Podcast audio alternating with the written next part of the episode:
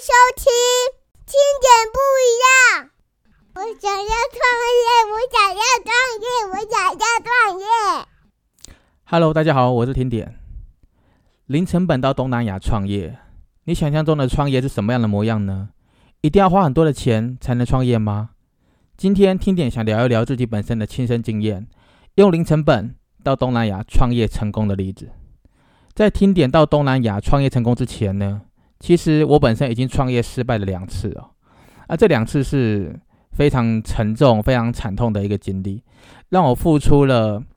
的代价不只是血本无归，还背上了债务。所以第3次到东南亚打拼创业的过程，是一边上班一边拼创业的。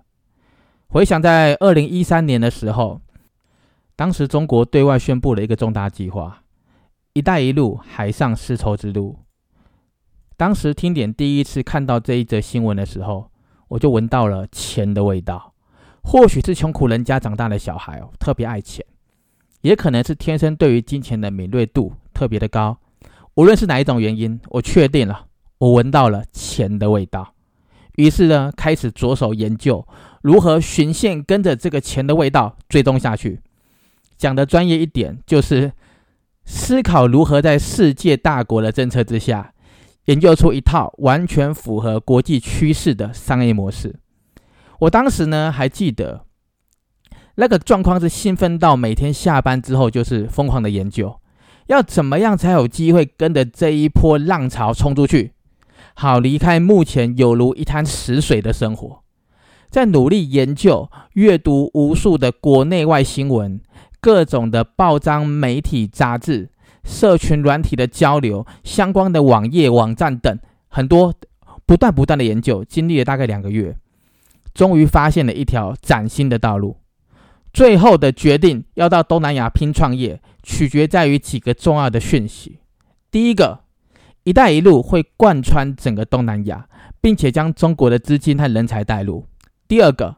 因为一带一路的消息在当时算是轰动整个亚洲的重大新闻，东南亚一线的国家和房地产的股票都纷纷的上涨了。第三个，台湾的国泰世华银行在2013年底完成并购柬埔寨的新加坡银行，并且改名为国泰世华银行柬埔寨股份有限公司。第四个，长期不对外开放的柬埔寨开放了让外资投资的管道，并且开放让国外的人可以购买2楼以上的房地产。第五个，柬埔寨当时当地的房屋中介和代销业者并不普及。就这样子，上面的那个5个讯息，如果有认真研究过东南亚发展资讯的应该都会知道。不过对我而言，这5个讯息可以说是奠定我零成本东南亚创业成功的一个重要的基础。回想当时我所拥有的就只是一个梦想和毫无根据的自信而已，但是这一切就是从这里开始的。千万不要以为听点本身的家境很好或是家财万贯可以让我失败2次。前2次创业的资金完全就是自己的积蓄加上合伙人的钱共同出资的，可是结果是以失败收场，也是不得不接受的事实啊。有一些人在创业失败之后会久久的都走不出自己的伤痛，我也是正常人，一介市井小民，也经历过走不出伤痛的时候，也有伤心难过在棉被里一个人痛哭失声的时候。可是日子总是要过下去的啊，一天一天的难过无法改变已经发生的事实，所以我总是要对自己说，人生不是得到就是学到，如果是学到的，失去的就当作是缴学费。就因为这次失败的学费，所以很贵，所以必须让这个学费变成是有用的智慧。所以在第2次创业失败之后，我始终没有放弃要东山再起的念头，无时无刻的都在想着要怎么做才能够摆脱创业失败的头衔。于是就这样子，在一个不放弃的心态之下，我一边从事了业务工作，一边在头脑酝酿着创业的计划。这个计划的第一步要先规划的，如果想要去东南亚发展，应该要选择哪一个国家。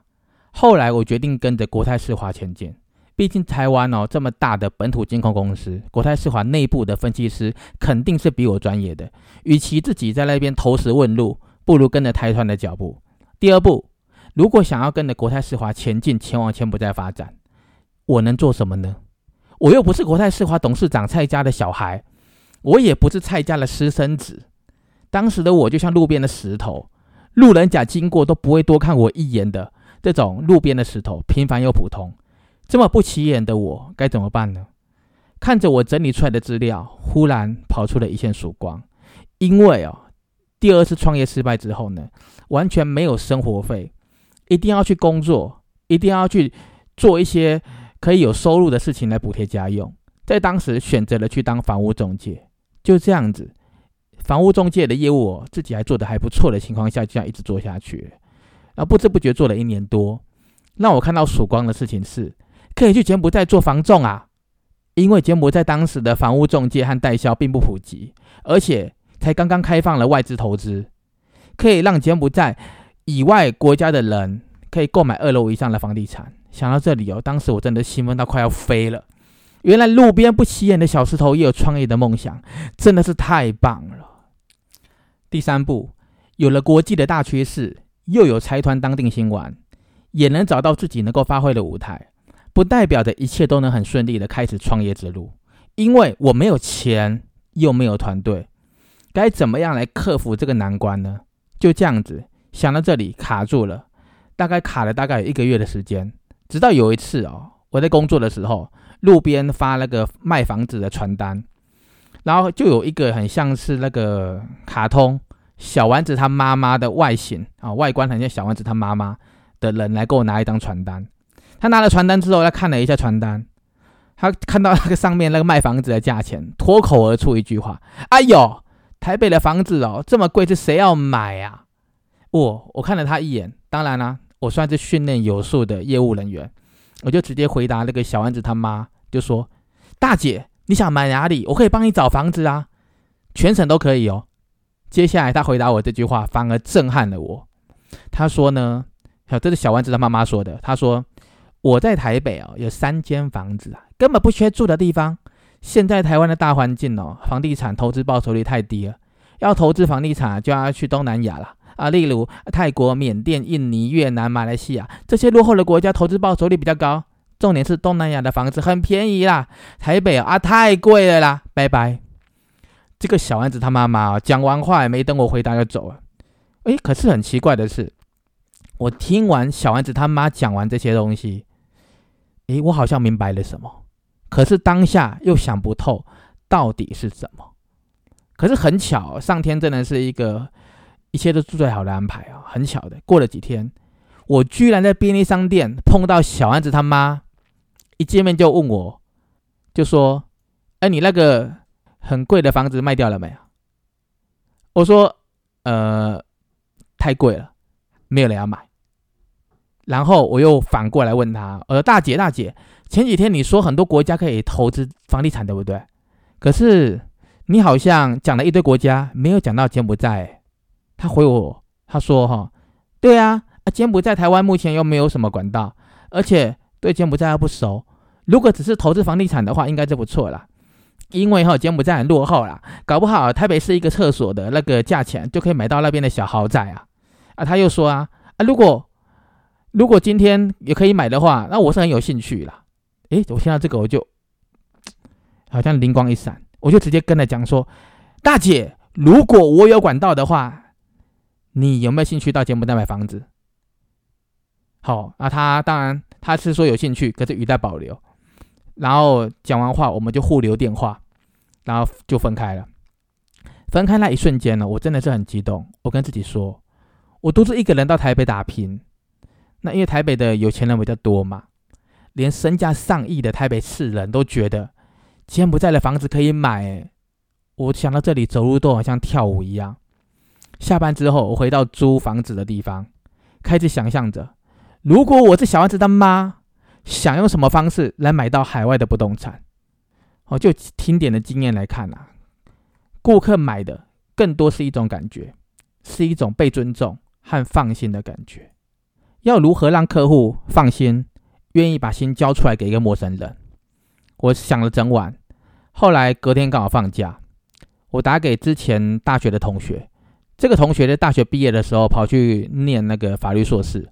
那个时候他在一间比较小规模的律师事务所上班。电话一接起来就问我说：“找我什么事？”那我就跟他讲，我说：“你的律师事务所能不能兼不在房地产啊？”他听完直接打枪我，直接拒绝。他说：“我又不是老板，而且房地产要干嘛？你找律师做，律师又不是做房地产的。”的确啊，听到这里很多人会觉得我疯了，搞海外不动产为什么要找律师呢？其实这是有原因的。当时的我完全没有去过东南亚，但是以听点我多年服务客户的经验和敏锐度 来说的话，以及前两次创业失败的经验，如果要在落后的地区发展房地产，必须要让客户感觉到合法又合规，最好是连同合约签约都是一条龙的服务，让客户不只是被尊重，还能买到安心。就这样子，最后在这一个朋友的引荐之下，我就跟这个律师事务所老板谈到最后的结果，当然啦，就是那老板愿意。那我就在那个时候失去了当时房屋中介的业务工作，然后我们跟律师事务所双方合作，采用了全台湾第一个这种跨产业合作的方式来推广海外房地产的创举。接着呢，我需要一个可以信任的人来当翻译，毕竟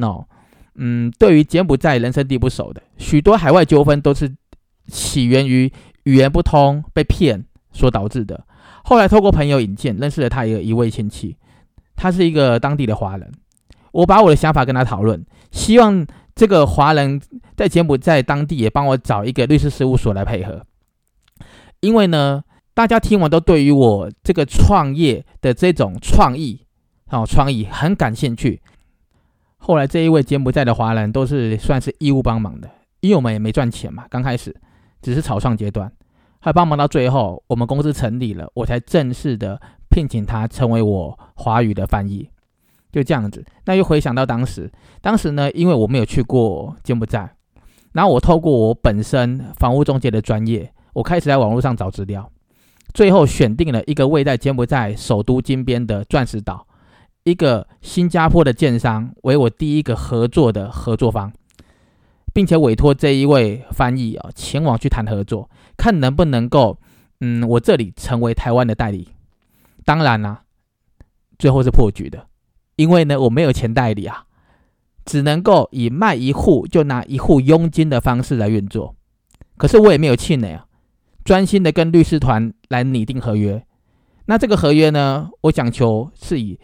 一式三份语言的，包含中文、柬埔寨文、英文，然后呢制式的这个合约的佣金比照台湾现在的方式再进行改良，采用固定拨比的方式来赚取合理的利润。就像现在很多人买卖房子，他有一个买过去 2% 或者 3% 4% 之类的。因为在当地柬埔寨，虽然我当时还没去过，可是我知道很多东南亚的房子都是用漫天喊价的，或是用一些不太是很好的方式的，叫做乱赚差价炒红单的方式来运作那个房地产。可是呢我觉得这样子不是很妥当，所以最后还是采用固定拨比的方式，就如同台湾本土有两间大型的房仲集团他们的方式。就这样子开创了台湾第一个在柬埔寨用跨产业结合的方式来推广海外不动产的创举。当一切都准备妥当之后呢，我拿起电话打给了小丸子他妈，很诚意的告诉他这一切的事情，并且告诉他是否有兴趣一同前往去柬埔寨看房子。就这样子开启了我在柬埔寨的创业之路。小丸子他妈妈呢，跟他先生跟我一起坐同一班飞机前往柬埔寨。讲真的，当时真的是超紧张的啦。一下飞机之后呢，还好那个朋友的亲戚那个翻译前来接机，那不然我也不知道柬埔寨话怎么讲啊。就这样子直接前往了这个建案的现场。看完房子之后呢，小丸子他妈跟他先生都觉得房子呢跟地点他们都很满意，对于投资报酬率也还是很满意。可是这个时候他先生却觉得柬埔寨太远了，他不想买一个这么远的房子，他先生没有时间一直往返台湾跟柬埔寨。就这样子原本想要购买的念头卡在这个点上。这个时候我就开始思考，我要怎么去克服客户的这个卡点？可是我是跟自己这样讲了，我不会想要去说服别人，因为我觉得毕竟买房子是每一个人的终身大事。可是我觉得他这样讲这个有点不太妥当，他都已经有投资东南亚的其他国家，为什么会觉得柬埔寨远呢？那想一想算了，就想说先带他们先去柬埔寨金边玩一玩吧，玩一玩。回想当时柬埔寨台湾的钱真的在柬埔寨的金边简直就是当大爷啊，超好用的，带那个钱去简直花什么都好像花那个，简直花的太爽了，吃什么玩什么似乎都特别便宜，真的是一个人间仙境啊！玩了一整天，然后让他们回旅馆休息一下，想说明天再讨论他们的想法。可是呢，听点算是一个蛮善解人意的人，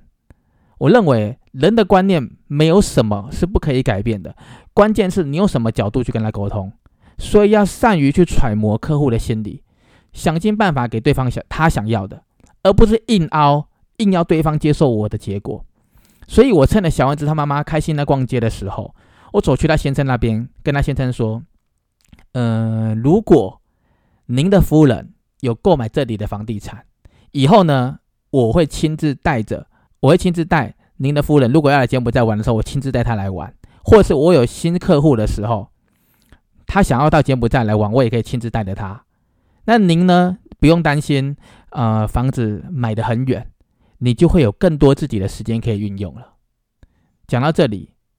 没想到回去旅馆隔天之后呢，他们跟我说他们要买2户，我吓到了，一出手就是2户，一人1户，一户出租，一户自己度假等房屋上涨。哇，我听了觉得他们还真厉害真的是一户出租一户度假等房子上涨，